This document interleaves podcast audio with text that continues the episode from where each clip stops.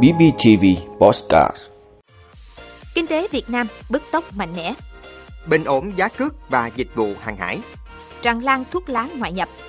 Cần có chiến lược chế biến sử dụng phụ phẩm nông nghiệp như thế nào? Con người tiến hóa hơn sau cái chết đen. Đó là những thông tin sẽ có trong 5 phút sáng nay, ngày 28 tháng 10 của BBTV. Mời quý vị cùng theo dõi. Thưa quý vị, trong các báo cáo cập nhật tăng trưởng quý 3 toàn cầu cũng như khu vực, nhiều tổ chức quốc tế nhận định kết quả tích cực trong hoạt động sản xuất kinh doanh hiện nay kết hợp với việc đồng bộ các chính sách ổn định kinh tế vĩ mô sẽ là nền tảng giúp Việt Nam duy trì tăng trưởng cao trong những năm tiếp theo. Tổng kim ngạch xuất nhập khẩu hàng hóa của Việt Nam đã đạt 620 tỷ đô la Mỹ. Đáng chú ý, Việt Nam tiếp tục xuất siêu gần 8 tỷ đô la Mỹ.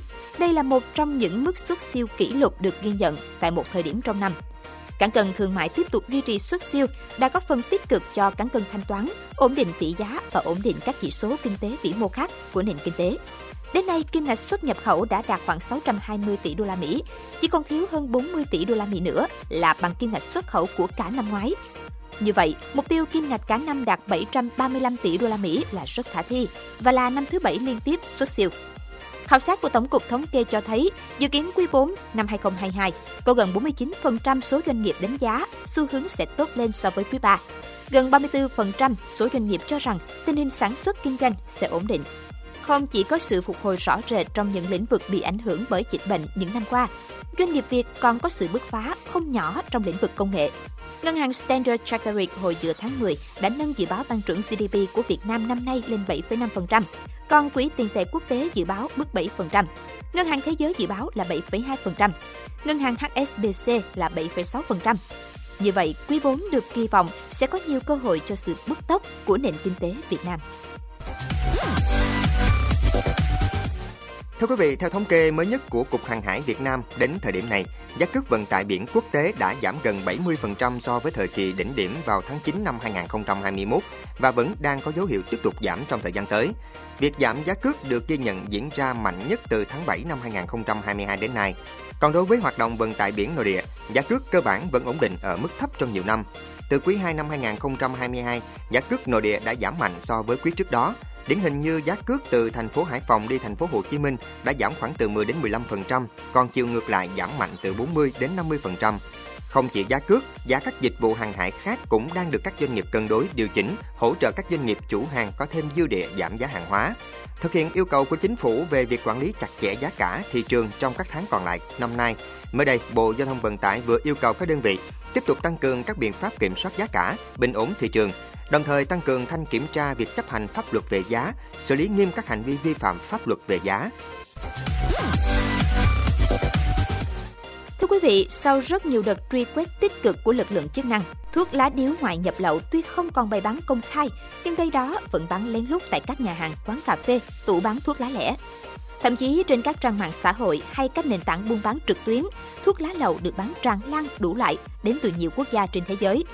Nếu trước kia muốn mua một bao thuốc lá ngoại, người cần mua phải nhờ người quen cầm về từ nước ngoài theo hình thức hàng sách tay, thì giờ có thể mua ở bất cứ nơi đâu, dù là ở vỉa hè hay qua mạng. Hành vi nhập khẩu và tiêu thụ sản phẩm thuốc lá sản xuất ở nước ngoài trên thị trường Việt Nam đã được quy định rõ trong pháp luật hành chính và hình sự. Tuy nhiên, việc cám dỗ có thể lên đến 40% lợi nhuận, nên những bao thuốc lá ngoại đủ lại vẫn được bán ngang nhiên. Không những thế, thuốc lá lậu còn ảnh hưởng trực tiếp đến sức khỏe của người hút do những thành phần độc hại không được kiểm soát nguồn gốc.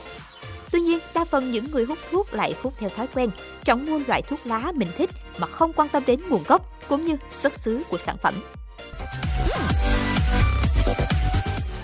Thưa quý vị, nhiều năm qua, Việt Nam trở thành một trong những quốc gia hàng đầu thế giới về sản xuất và xuất khẩu nông nghiệp.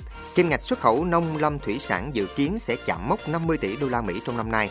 Theo thống kê, cả nước hiện có khoảng từ 5 đến 6 triệu hộ gia đình có hoạt động chăn nuôi và 23.500 trang trại chăn nuôi tập trung.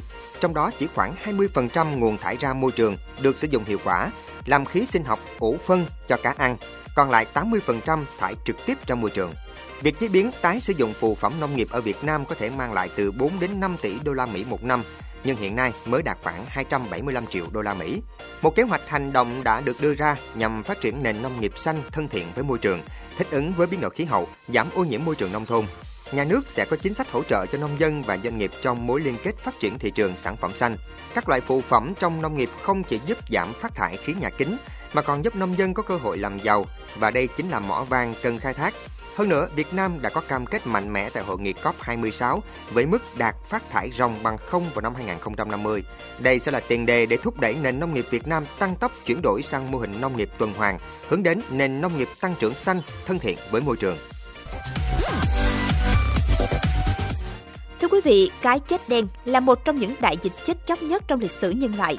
Nó bắt đầu lây lan qua châu Âu, Trung Đông và Bắc Phi vào năm 1346 và giết chết khoảng 30 đến 50% dân số vào thời điểm đó. Bệnh do vi khuẩn Yersinia pestis gây ra và lây qua vết cắn của bò chết bị nhiễm bệnh. Loại vi khuẩn này có khả năng phát triển với tốc độ và số lượng rất nhanh trong các cơ quan bên trong cơ thể vật chủ, gây tình trạng rối loạn chức năng đa cơ quan và dẫn đến tử vong trong hầu hết các trường hợp. Các đợt dịch hạch tiếp theo tiếp tục trong 400 năm sau đó, một số đợt lây lan có tỷ lệ tử vong giảm. Giới khoa học từng đặt giả thuyết cho sự giảm thiểu tỷ lệ tử vong này là con người đã có thể tiến hóa thích nghi di truyền để chống lại vi khuẩn. Sau nhiều thập niên nghiên cứu, cuối cùng các nhà khoa học đã tìm ra bằng chứng chứng minh giả thuyết đó. Phát hiện vừa được công bố trên tạp chí Nature. Theo đó, nhóm các nhà khoa học quốc tế đã phân tích 206 mẫu DNA của những người sống trước, trong và sau đại dịch cái chết đen ở Anh và Đan Mạch.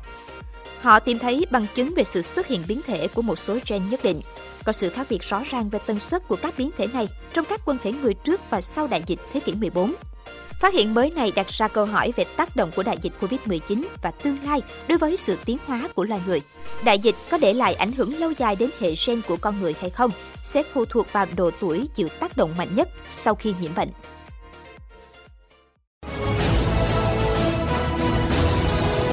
Vị đã luôn ủng hộ các chương trình của Đài Phát thanh truyền hình và báo Bình Phước. Nếu có nhu cầu đăng thông tin quảng cáo ra vặt, quý khách hàng vui lòng liên hệ phòng dịch vụ quảng cáo phát hành số điện thoại 02713 887065.